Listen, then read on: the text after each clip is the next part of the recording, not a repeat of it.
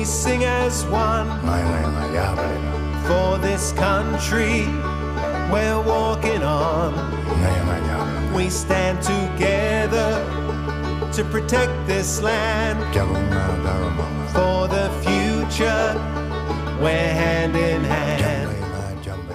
Welcome to another episode of the Environmental as Anything podcast. Kate Faehrmann is a member of the New South Wales Legislative Council and uh, a member of the Greens. She was the chair of the recent New South Wales parliamentary inquiry into koala populations and speaks to us today just after the coalition came under threat from the National Party over the issue of koala protection. Kate Faehrmann, thank you very much for joining Environmental as Anything today, again. Pleasure. Thanks for having me on the program again. Always a pleasure. Um, the recent New South Wales parliamentary inquiry into koala populations found that our koalas are heading for extinction by twenty fifty under business as usual. John Barilaro and the National Party have been attempting to bully the New South Wales Premier to nobble the new koala protection regulations, State Environmental Planning Policy, S E P. So it doesn't, uh, you know, they, they want to bully them into uh, making sure that it doesn't apply to rural development and logging effectively. They they failed today. Do you think that they may yet ultimately succeed in this goal? Oh, well, I mean, let's, I think one of the most ridiculous things of all of this to begin with is that you would think that these changes to the planning policy were going to uh, stop any more potential koala habitat or koala habitat being cleared in New South Wales. Yeah. And clearly that's not the case, but um, unfortunately, because of what has happened in recent days, I think much of the public think that the government has finally, you know, pulled out pulled out everything and, and said, uh, here we go, we're going to protect koala habitat. Uh, so, but you're right, at the very beginning you said for uh, developers and for loggers largely, and that's what Uh, the, this, um, you know, planning policy was all about. So I think that what I've heard, I think the National Party uh, will continue to make noises, but it certainly has been a bit of a slapdown for uh, Barilaro, you know, Barilaro zero, koalas or Blinky one, you know, which is uh, really good. And, it, and you know, it, what it demonstrated is that koalas are, you know, they're actually... Um, Uh, very, their political capital, if you like, and uh, that was really demonstrated today. Yeah. Um, but the thing that really irks me is that the National Party um, was really trying to demonstrate as though they were fighting up, they were sticking up for, for farmers, and that is just, you know, they have abandoned farmers, they've abandoned regional communities. This was all about mining companies, all about um, loggers and developers and big business interests, and that's who the National Party now represents. Yes, well, um, you know, they're, they're, they're, they're not uh, adverse to a bit of shameless mi- misrepresentation of themselves and what they're on about, but re- representing, re- they've certainly shamelessly misrepresented what this S E P is about. Can you tell us, what does the new koala protection regulation set out to achieve and how does that operate? So, the, yeah, okay. So the what the um, what the inquiry into koala populations and their habitat found was that the old S E P, which was called S E P forty-four, was kind of, while it had kind of good intentions, if you like, when it was first developed, its implementation was really poor. Um, there were a few things in relation to that. One of them was the number of feed trees, koala feed trees. The science had really developed uh, in the years since that old S E P was first developed, so the number of feed trees um, were increased, which is really good, mm. and also a number of um, a number of other things changed, including the definition of core koala habitat. So um, uh, one of the things that we found during the inquiry, however, was that the koala plans of management that councils, um, you know, were encouraged to uh, to to implement were being stalled within the Department of Planning, mm. right? So in some ways you had to have the you have to have the political will, and if the koala plans of management aren't enforced, then S E P forty-four, the old one, uh, didn't apply anyway. Mm. And what was quite frustrating was that we had government members who would come before the committee and say, we're doing everything, we've got this fantastic S E P forty-four in place, it protects koalas, and it's like, well, hang on, the vast majority of the state isn't covered by that, and koala um, habitat can still be cleared. Now, and surprise, this, surprise, the koala the population was dropping off a cliff. That's right, mm. exactly. So with this new uh, guideline, so we don't think it's perfect. Environmental N G Os, including like the Environmental Defenders Office in their submission, uh, also doesn't think it's perfect. But it's an improvement. Mm. But let me be really clear with this. So, for example, with development, um, yes, developer, developers have to, um, you know, minimise the impact of uh, minimise the impact on koala habitat. They need to look at how to put in place best practice measures. All of these different things, but ultimately, they can offset destruction of koala habitat if they argue enough that they've done everything they can and they absolutely have to destroy this core koala habitat. Mm. Of course, um, you know, their, their development could be approved based on that, and the koala inquiry found that offsets themselves for core koala habitat should be, you know, not, um, should be banned. Uh, we should not be clearing core koala habitat. This koala set, the new koala set, will still ultimately allow that. It will make it harder, sure. There will be more hoops to jump through, sure. But ultimately, um, clearing can still continue. So it's not a line in the sand. Honestly, what John Barilaro and the National Party has done this week is is um, ridiculous blustering, you know, an outrageous ultimatum based on a policy that will allow clearing anyway, and the majority of farmers can still clear under the Native Vegetation Act. Mm. They've been doing it. They've been doing it since the National Party wound back those laws several years ago. Um, so the the politics of this, um, Sean, to be honest, I think are, uh, the, the National Party is feeling under threat in certain seats from the shooters, and they have decided to go hard against a particular kind of environmental agenda of the governments, as they would, you know, as they think it is. Yeah, pure opportunism on the Nationals' part to try to con- sort of eke out some, some relevance in in the in the modern world. Mm, did it work though, Sean? Mm, I think it might have blown up in their faces. Most people are now looking at them as the koala killers. Um, but uh, anyway, we'll see. We'll see what happens in the longer run, won't we? Yeah. I mean, in the Nats media release announcing their intention to have their cake and eat it too by effectively putting the entire party on the crossbench, in their words, they state that they are demanding uh, the decoupling of private native forestry from the koala S E P, and that rural regulated land and agricultural production should operate outside of the S E P.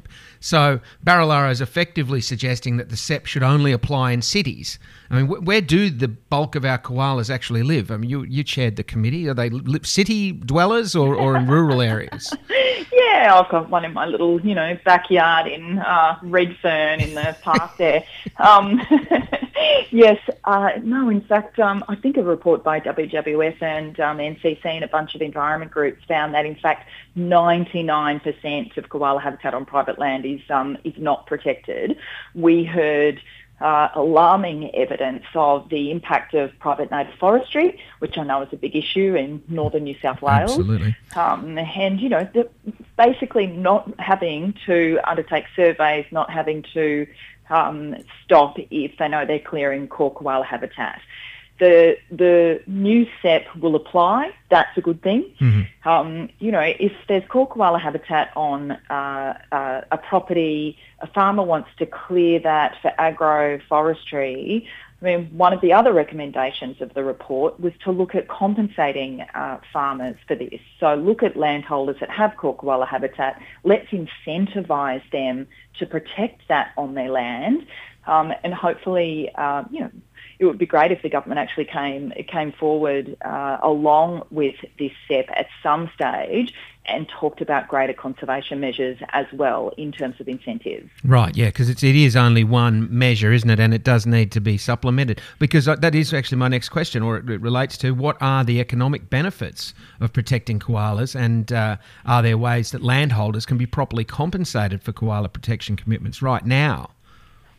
Yes, well, the, the the inquiry found that there are enormous economic benefits to protecting koalas, and in fact, um, I know that the good folk on the mid-north coast around Belagin and Coffs are actually commissioning an economic report now into the potential uh, benefits for the Great Koala National Park. And mm. I really, I'm hoping that that's, um, uh, that will be released in the coming months or early next year. So, of course, uh, koalas bring, you know, they bring uh, tourism into regions. Um, that's a no-brainer. Yep. Like you only have to, you only have to look at the response, the response to Barilaro's brain snap around koalas, but also the international response to the bushfires to realise that, you know, koalas are a real little money spinner, and they are in terms of their natural habitat. But the government doesn't.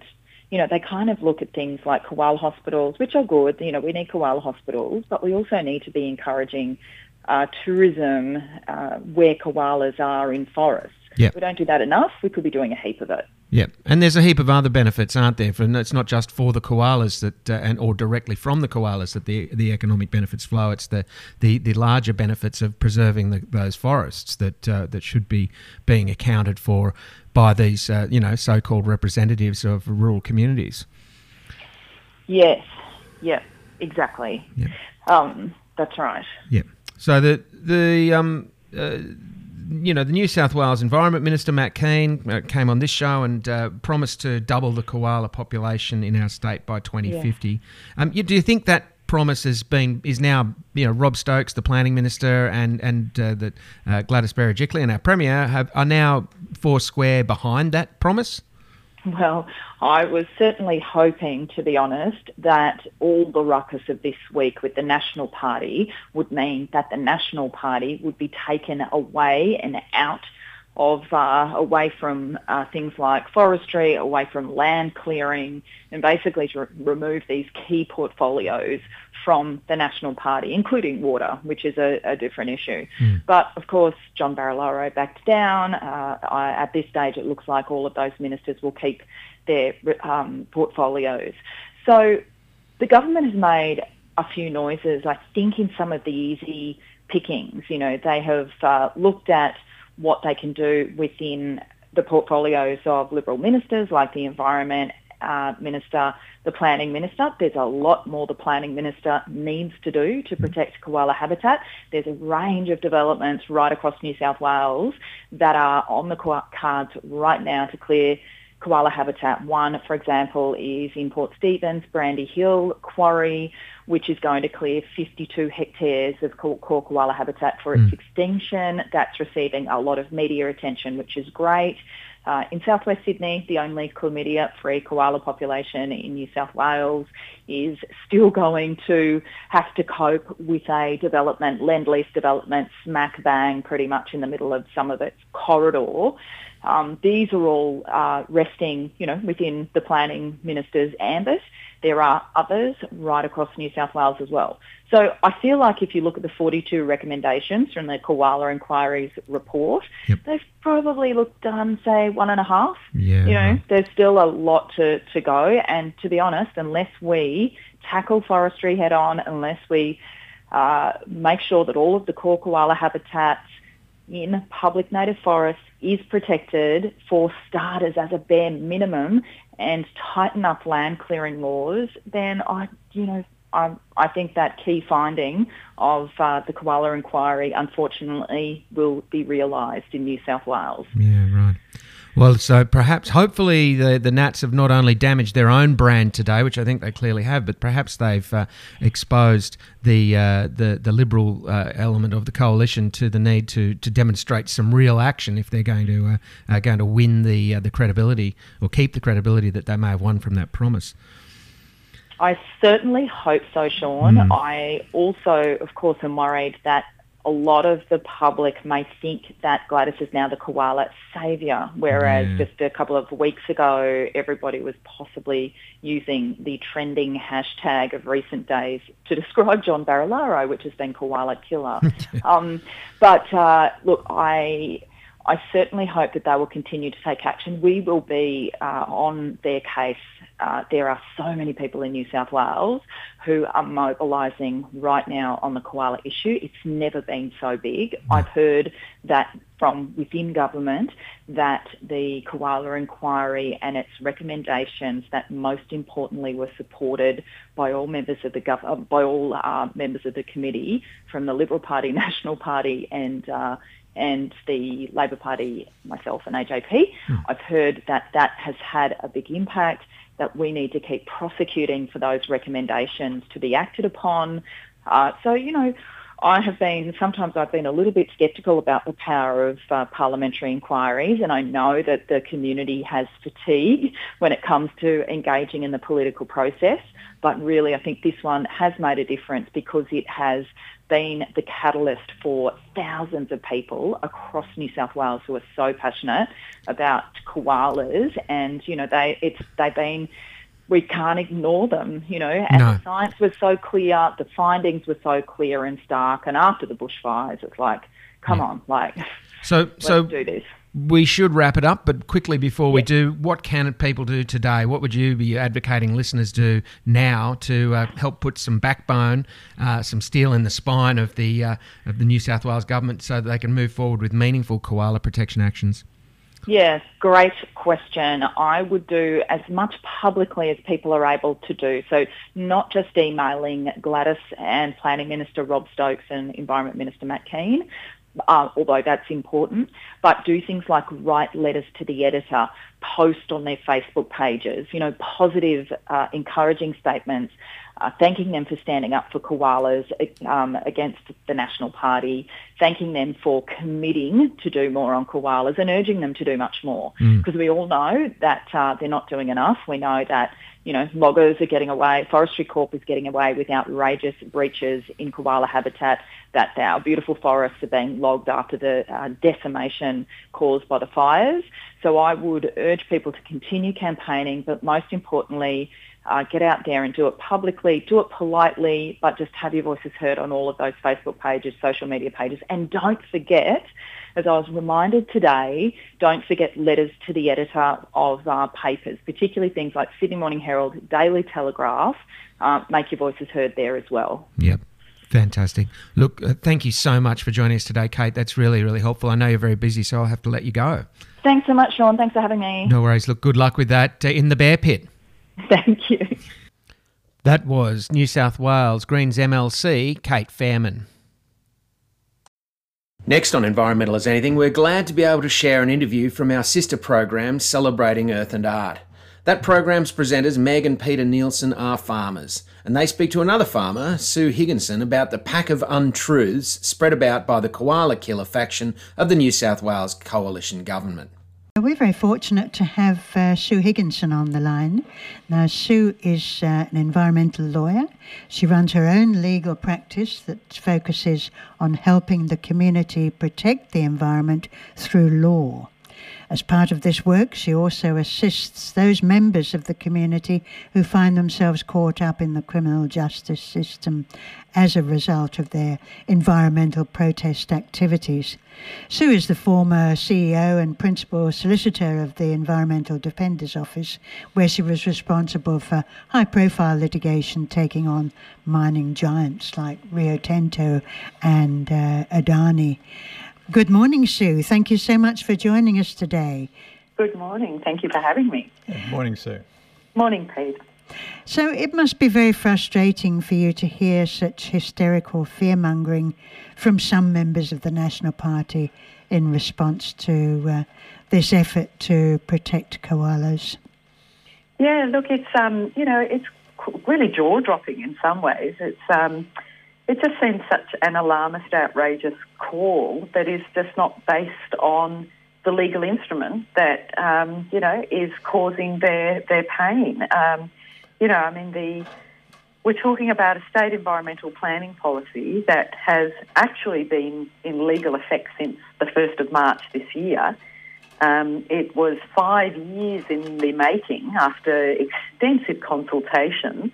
Um, and it actually replaces or simply updates a few provisions of the original koala habitat S E P, which was State Environmental Planning Policy number forty-four, which has been around since nineteen ninety-five. Wow. Um, so, you know, I mean, I, I've read the claims of some of those members of the National Party, including our um, Chris Gulaptis, the member for Clarence, who's, you know, threatened to cross the floor and sit with the um, the, the, the other side, so to speak. Um, Very disappointing. Yeah, yeah. And, you know, look, it, it, what what I think is quite telling is you've got members of his own government um, sort of saying that, you know, you, you, you're really not basing this claim in fact or in evidence here. Um, we've seen, um, you know, the upper house Liberal M P Catherine Cusack um, saying that, you know, John Barilaro,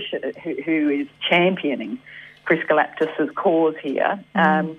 should step aside because yeah. basically he's now threatening the government. He's stepped outside of the cabinet process. He's putting, in his uh, her words, a gun to the Premier when mm. she's trying to fight a pandemic. Yeah. Um, and interestingly, her, her line is where, which I think is... Um, really accurate, is his judgment is so impaired, this simply can't continue. Um, and I think, you know, it, what's interesting is Catherine Cusack is one of the people who have travelled the state on the inquiry into koala populations and has an incredible first-hand knowledge and experience of the evidence from so many independent experts from around the state. Um, who have presented on, you know, the dire situation of koalas and the fact that if we don't do something, um, they're likely to be extinct in the wild in by twenty fifty, which is, you know, less than thirty years away now. Yeah, yeah, it's it frightening. Appear, it appears so somebody's been in their ear pressuring them to, to now make this, take this stance. Um, that, that appears to be the way it works. Um, would you would you think that did happen? Yeah, look, and it's, you know, it's very hard to understand precisely where it would be coming from. You know, we're seeing a pitch that this is coming from farmers who are sick of being dictated to by inner city greens, I, uh, greenies or something. I saw that statement. Yeah, um, yeah. You know, I, I, I mean, I am not hearing or seeing farmers across the landscape waving their arms around saying, unfair, stop, stop. I've certainly seen um, the head of the New South Wales Farmers Association, um, but even his claim, his claim from what I can properly hear and understand is, okay, look, if we are taking um, a sort of planning policy approach, which which is interesting because we're continuing it, we're not taking it as a new approach, then we ought to be offering um, sort of more incentives around how we manage koala habitat, which which I don't think there is anybody in New South Wales that would disagree with that. I think we categorically ought to be assisting landholders to look after koala habitat in the landscape. And in fact, we have schemes under um, the complement of environmental programs across New South Wales that goes in some part to doing this. So, uh, uh, uh, you know, to your question, Pete, it's very hard to actually see or understand where this is rooted or coming from. And it leads me to speculate that there may well be some other political motivation, or perhaps there's some other bargain that has to happen between um, on, on part of the National Party and the current government, because it certainly is not played out um, in the landscape as, in the landscape amongst farmers and the farming community. It's certainly not playing out in the words of the policy. The changes, um, you know, are, are, are actually not changes that are so significant that um, the claims that it is paralysing agriculture and taxing farmers, I mean, that just isn't borne out in the planning policy. There's, there appears to be no farmers at all within the National Party with the farming background or farming knowledge. Uh, that's, that's sort of, I, I couldn't name one. Um, you know, every, and they talk about inner city greenies, every farmer on the planet should be environmentally aware, if you want to call that a greenie. That's our, that's our job, to be aware of the productivity and sustainability into the future. And and this attitude of of um, I bought it, I paid for it, I do what I like, that that's absolute ignorance. You, you, we're gone in the blink of an eye, and what what we do now, what we leave behind, uh, is it must must t- we must take guidance on, on how we do that. Uh, uh, absolutely, and I you know. Um, I, yeah, I've been working with the agricultural and rural, rural sec- sector for decades in relation to environmental laws, and um, you know, w- as you say, we the bulk of uh, agricultural communities are working um, as stewards to protect their landscape, um, a- a- and as we are becoming more and more informed about how our landscape functions, and as information is becoming more readily available to the agricultural sector, we're learning that increased biodiversity on farms increases productivity. And, you know, we've been engaging in this discussion through uh, local land services and our land care organisations, et cetera, for two decades now. Yeah. Um, it's very hard to understand why. I, I mean, look, I, um, I, I think... Um, independent M L C Justin Field, her member of the New South Wales Upper House, when um, John Barilaro and Chris Gulaptis first went public with this, um, you know, claim that they're making and their plan to defect from the party's um, direction or the government's direction, Justin said on Twitter, um, well, this is where the New South Wales Nationals draw the line. Protecting the right to cut down koala habitat mm. must be a proud moment, John Barilaro. You know, yes. And in some ways, I, I, it does. When you boil down, it really does sum up. I, I, I do sincerely think the National Party really does need to do a bit of soul searching at the moment because, uh, you know, I mean, I've been representing farmers in the northwest for years who are fighting the encroachment of large coal mines and gas developments onto their farmlands, and I can assure you they're not getting the assistance that they have been asking for from the National Party. Um, so it, it, I think we are at a point where, you know, the National Party needs to really reflect on, well, whose interests really are we advocating for at the moment when we say we're the Nats? Um, I couldn't help but... Um, wonder and have a quick look at Chris Gulaptis' background and, and, and, well, is he a farmer? Has he come from a farming background? And you're right, Pete. I mean, he's essentially, he's a valuer, and his background is in valuing and, and um, uh, ordinarily the core work of a valuer is subdividing and cutting up agricultural land for the purpose of development, um, I mean, amongst other things. Mm.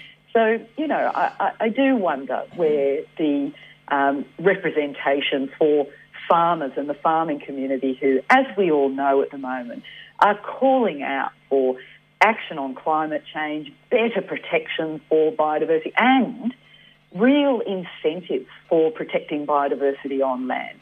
Farmers everywhere are looking for schemes that they can be involved in to manage their land for biodiversity and receive, um, you know, a, a, a return for that. And if I, I really wish that if the Nationals could just really understand and reconnect with the agricultural contemporary community now, they would be standing high and saying, come on, government, let's let's invest more in the protection of koala habitat and other biodiversity um, on farm and agricultural land. And I'm just not hearing that call. Um, I think there's a big, big gap there for the Nationals to really take a proactive stance on assisting farmers at the moment. I'm, I'm totally disappointed with with that attitude. Uh, I, I expect from the old school, um, the Country Party, now the Nationals, where where it was about the genuine farmer, not agribusiness that wants to extract every last dollar like the, from the land and then walk away. But but a genuine concern for the next generation and the productivity of that land, and that and we've seen with the, the pandemic, and this is all, all revolves around animals and the manner in which we farm, and uh, that's all incorporated in, in protecting native species as well. Um, we, we really have to pick, we're at a turning point, we really have to pick our act up, and it's got to start with leadership from, mm. uh, from um, these parties in power. And, and the, the debacle that's happening at the moment is not leadership, it's, it's a bun fight. I think yes. you make a very good point, Sue. Um, that this is exactly where the National Party could excel and show that they do represent the farmers in the community. Instead of making scurrilous claims as they have done over this issue, if they were, as you say, to, to push for Um, greater subsidies for farmers to protect their natural habitat, um, what a good thing that would be. And farmers would really embrace that and realise that, uh, that the National Party do support farmers. But as it is, I mean, Chris Gulaptis talks now about crossing the floor over this issue, but uh, he refused absolutely to cross the floor Uh, or even raise any objection when the community tried to keep the gas industry out of the Northern Rivers. Yeah, ab- absolutely. So I, I think underlying all of this really is the, I think, um, the the Nationals have lost focus of the true economic value of the family, um, the family farm, as you're saying, Pete. What mm. we've been, I think, the economics of big um, agribusiness, the economics of big gas and the economics of big coal, which we've seen is a short-term outlook for economic stability. What we've done is we're trading off the um, the value of the economic um, strength and backbone of the family farm, which is, uh, at, you know, at various scales. Obviously, I'm talking large family farms, small family farms. There's a whole economic scale within that, but really that is precisely where the Nats really ought to, and every party right now ought to be maintaining focus, because it is the economic, it's the backbone mm. of agricultural economics, is these um, family farms or, or, or farming businesses that are able to adapt to changing environments, changing climates and changing economic circumstances, including where we're experiencing this pandemic at the moment. Um, the resilience is really in those adaptable um, scale operations of agriculture. So I- I'm not sure who's informing their economic policy. And as you say, um, Meg, really the, the, the scope right now for advocacy is, you know, I mean, we have the Biodiversity Conservation Trust. Mm, There's millions yeah. and millions of dollars in that program to provide landholders as, with incentives to manage land. What we need to be doing is making that an attractive commercial proposition for farmers, yeah. not just, a, oh, well, we'll pay your local government rates this this year, or not even quite that. Mm. We need to be the same as we do when we're entertaining these giant um, businesses like coal mines, et cetera. Yeah. We look at what the real cost of incentive is to, to, to undertake these operations. Um, and right now, challenging a state environmental planning policy, which really all it's doing is providing a um, clearer definition of what is core koala habitat, providing a stronger incentive on local councils and local governments around the state to have a comprehensive koala management plan, so that when um, developers, land developers, want to lodge a development application, we've got a clearer understanding of the status of the koala habitat. I mean, I, I don't understand how this is really even impacting um, on farmers, what were, uh, uh, uh, in the context of what Barilaro and Gulaptis is saying. Mm. Certainly it will have an impact on private native forestry operations, and you will not be able to undertake a private native logging operation on private land where it's core koala habitat. But the, the reality is you can't do that now. So I don't I don't really understand where this outrage is coming from. Mm. Um, allowable activities, which are those um, um, activities that rural um, agricultural activities that you undertake it within your agricultural operation, remain completely unaffected by yeah. the koala set. Yeah. I just want to talk to you just for a moment. I'll, I'll tell you what, I'll um, going back to that koala S E P, I just want to read you Chris Gulaptis' Facebook post. Um, which I found very disappointing. He says, I want to put on record that I do not support the new koala habitat protection, state environment protection policy, uh, planning policy that was introduced by the New South Wales government in March this year. So that's rather a pity that he didn't vote against it in, um, in Parliament uh, when it went to law. Uh, it seems that um, he's more interested in just voting with the party, and now that his uh, leader, John Barilaro, is um, getting um, um, cranky about it, he has decided to change his mind. So now that this is the, this is the real classic one. This is the classic bit. The irony is, this is what Chris Gulaptis says in his Facebook page, we have koalas in this region because we have protected them for the past two hundred years. Now, what uh, Chris Gulaptis seems to have missed, and it does show his ignorance on the issue, is that for one hundred fifty years, we actually exp- we actually hunted koalas and exported them for their pelts. So it was only in nineteen forty-eight that the American government, uh, American president, the U S president, st- stood up and decided that this industry should stop. Otherwise, for goodness knows how long we'd have been hunting and exporting koala pelts.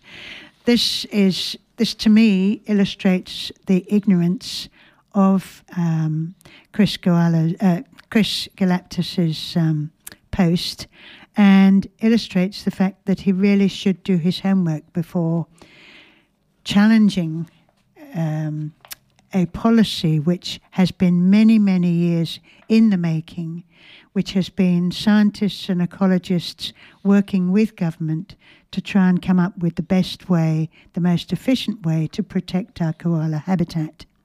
The statement by a, a non-farmer on behalf of farmers, um, he's a surveyor, it's nothing to do with farming activities, and um, I think you'll find the majority of farmers um, would, would protect. And this is, yeah, a statement by a non-farmer. Mm. And yet he claims to be speaking for his farmers, and he claims to be speaking for his community. Just divisive. Mm. It is divisive, and uh, and it's it's it's ill-founded. It's misinformation. This basically misinformation from beginning to end. This policy does not um, it does not impact regional communities at all. It simply means that when one prepares a D A to clear land or something similar, you have to work with the um, with your local council to discuss the implications for any koala population that happens to be on that piece of land. No more, no less. This has come from lobbyists that I've seen at party meetings, from sawmilling interests, uh, in his ear, for financial gain, not for... Mm. Not for protecting that, that, that thousand endangered species we spoke of. Mm. So he says, in the event of no positive outcome is achieved, I'm prepared to move to the crossbench. I will still be a member of the New South Wales Nationals, but the New South Wales government cannot rely on my vote for every piece of legislation introduced into the House. Now, when we were fighting against the gas, Chris Gulaptis would not join his community and cross the floor. And many other issues, this has been the same thing. This is just nonsense to be putting poor Premier Gladys Berejiklian, who's trying to struggle with the COVID um, outbreak, uh, putting her under such pressure and, let's face it, just bullying her, bullying her to change a policy that is going to benefit the whole community. He is representing the people who shout. He's representing the bullies at the extractive industries that are in his community.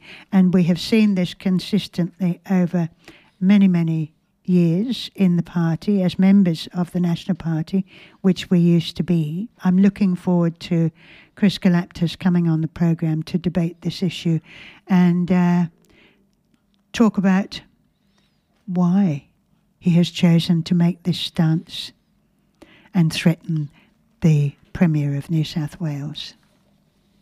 One of the um, one of the other things about the claim, which um, you know, just try, trying to debunk where it, it, the myth or the, or the um, you know, the misinformation that this alarmist um, reaction, um, the you know the Nat M P said, Chris Gulaptis has said, um, you know, the under these new rules, we've increased the number of tree species that we protect from ten to one hundred twenty-three.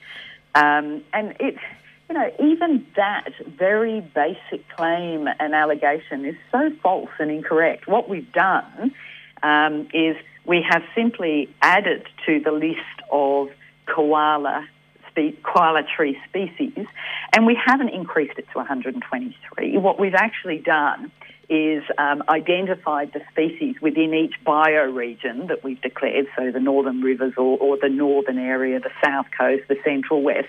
And, for example, here in the North Coast, which covers Chris's um, area of the Clarence and his sea, we've increased the, the, the species list to forty-four, not one hundred twenty-three. He's counting the list as in the whole of New South Wales. But it, it's just not true. You know, the trees that are koala trees on the south coast of New South Wales are not the same koala trees in the north coast. And, you know, I find that, um, I find that um, ignorance Um, and misinformation around the science of protecting koala habitat incredibly frustrating, and it's very um, telling in my mind. I, I look at something as simple as that and I say, okay, if you've got something as simple and clear as that, as incorrect as you, as you have, and you are claiming your position on that, then really I am concerned about the credibility and reliability of his information and how he's been briefed. That's deliberate, though. That, that, that would have been deliberate, and just to um, misinform. Yeah, yeah, no, that's right. I mean, it is deliberate. This is what disturbs me so much. It is deliberate, uh, deliberately inciting members of his... Um, you know, of his uh, electorate, say, and his supporters, uh, to um, to stir up trouble. It, it, mm. You know, mm.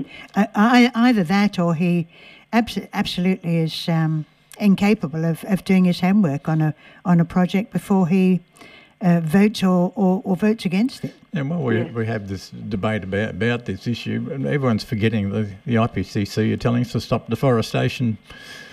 Um, it's the best science in the world, one hundred of the best science, scientists in the world in forty countries. We're part. We're a major contributor to the I P C C.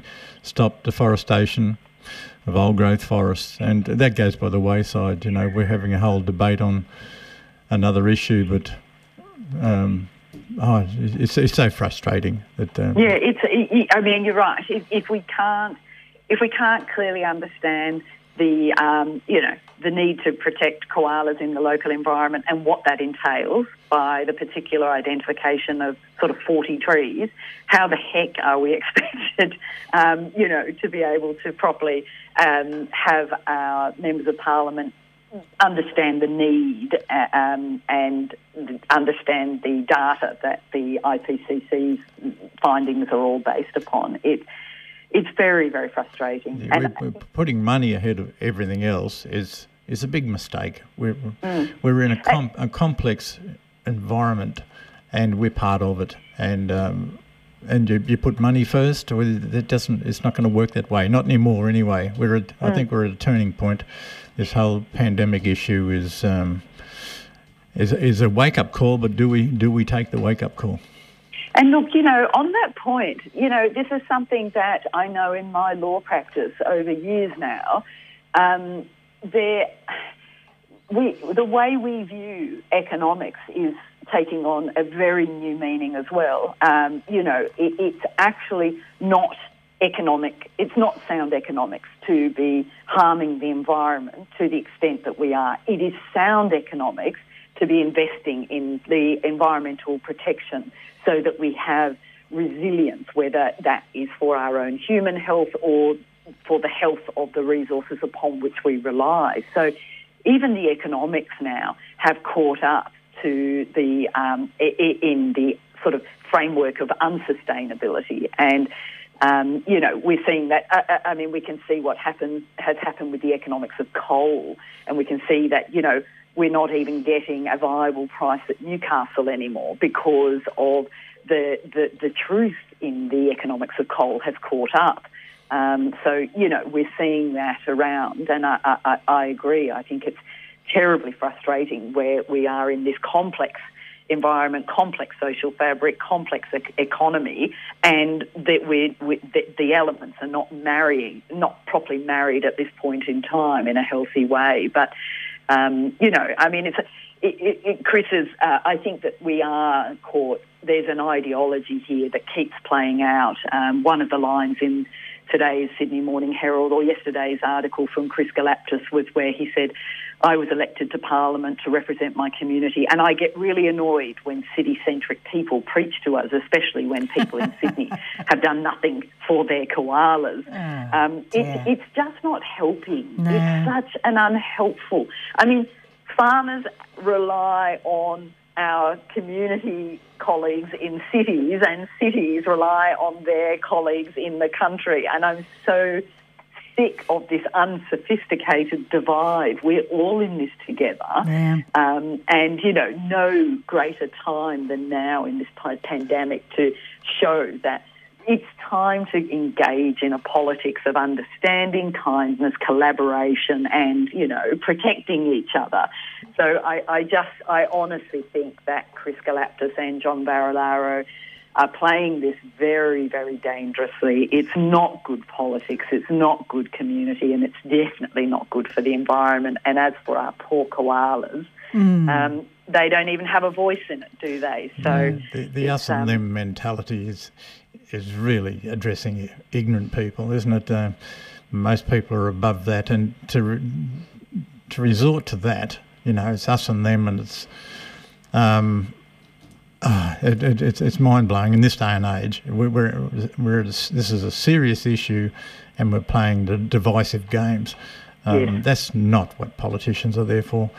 And um, the thing, the thing that I'm finding very perplexing is that, you know, this this policy and um, the broader policy around protection of koalas, I, namely the introduction of some new national parks, this is actually all driven by Chris Gulaptis and John Barilaro's government. So that's where, um, you know, it's not like this is some extreme claim or policy direction being set by the other side of politics, so to mm. speak. Um, this is coming from the centre of their own government and their own politics. So uh, I think, and I wish that the um, Premier and the ministers responsible would call this out for what it is. Yeah. It is divisive, dangerous, ideological politics, you know? Yeah, destabilising their own government. Especially yes. in this in this time, at this point in time. Um, we're, we're at a dangerous turning point, and um, we need to improve, pick our act up. And I, I, it's good to see that um, that investment is going ahead despite the government in, in the energy sector. Um, people are realising that the uh, the money will be made from cleaner energy supplies, and um, and uh, the coal and gas is a prehistoric thing of the past, and we have to look to the future. And and the same has got to be done with the farming sector. Uh, regenerative agriculture is is uh, is going big time at the moment, and um, people are realising that, you know, we've got really got to pick our act up there. That yeah, involves carbon and capture as well. That's right, and it's an, it's the saddest part about this when we see these divisive responses is it's just holding back the excitement and the opportunity that these, um, you know, wicked times are, are presenting to us. Yeah, you know, yeah. Some of these, I mean, you do, you look at, um, as, you know, to, to mention the uh, regen ag sector, um, you know, the the, the, the excitement and the energy that is happening in that sector and the advances that are being made and the pride that we are seeing restored back into the agricultural community through these uh, um, land-based grassroots movements are, you know, they are fantastic. It's where the hope is, and it's where, you know, when we're communicating to our grandchildren, um, you know, we can we, we, we all feel hopeful and excited, and then you've sort of got this, uh, you know, and, and just a bit of a drag. Um, it if is. It wasn't, if it wasn't so harmful and it wasn't so desperate, as you say, Pete, where if we were further back down the road from the point of species decline and our faunal extinction crisis that, you know, the Commonwealth, the Senate has just had an entire inquiry into our faunal extinction crisis. And, mm. you know, in no uncertain terms, it is, we are on the trajectory of an extinction crisis. We're in, in the evidence presented to that inquiry from some of the scientists uh, three weeks ago, I was tuned in and listened to some of the presentation evidence there, and you know, it's the sort of thing that you really do want to cover your grandkids' ears. You don't want them to hear um, mm. some of that evidence. So if it wasn't so dire in terms of the timing, we could, you know, I would certainly find a lot more humour in all of this. But, um, mm. Mm. yeah, that, which, you know, ultimately when you close your eyes at night, I, I, I look to the Chris Gulaptises and the John Barilaros right now and say, goodness gracious, you know, this is... This is not fair, and no. it's um, not sound to be behaving like this in these times. There should be a bipartisan response at this stage of the game uh, from from all politicians. And uh, the trouble is, we don't get the, the very best people in in politics. So you you've got to put up with the rubbish that goes on in Parliament. We need and, more uh, people like Matt uh, Matt Kean. Yeah, Matt Kean is mm. a good statement there this mm. morning on uh, hydrogen, uh, which.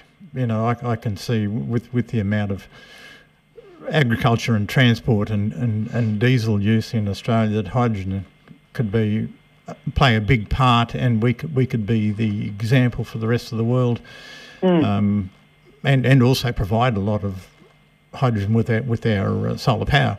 Um, it, it it is the future, and um, he he's he's a good man in in the Liberal Party, and there's. He's a standout anyway. He, he look everything that I am seeing from, um, you know, Matt Kean's portfolio. He is generating. He something has happened there. He is engaged in the politics of hope and yes. opportunity. Yeah. Um, whether it's because he's recently, be, you know, the father of a young child, I don't know.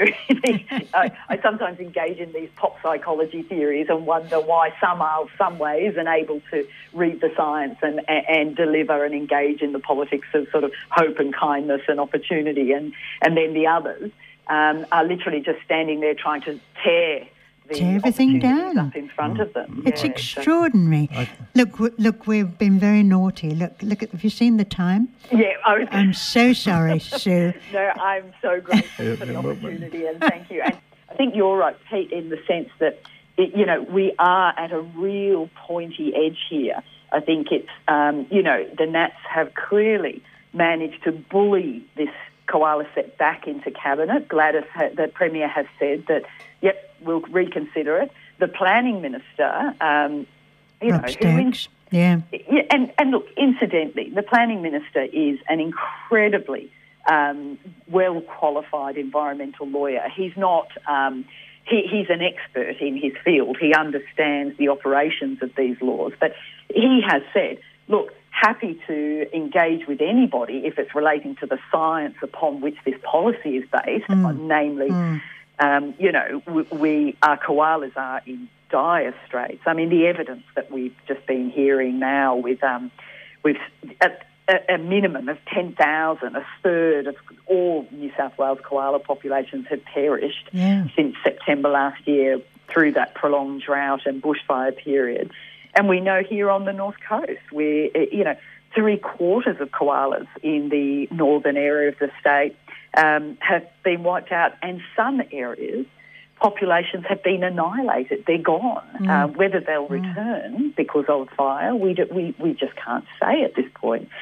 So, I mean, we either, we either collaborate as a community with an, a full effort to do what we can to reverse the um, trend of extinction of this iconic species. Um, or, you know, we allow the entire system to get caught up in some strange National Party ideological culture war that seems to be happening. Yeah, it is extraordinary. Are you looking for the courage to face the hard facts about our environmental crises? Do you want honest reporting on the global solutions that are at our fingertips? Would you like to know what simple, effective local actions you can take to make a positive difference to the state of the world today? Tune in to Environmental as Anything on ninety-two point nine River F M every Saturday from two till five for all the news, interviews and analysis you need to make the future you want. For the future, where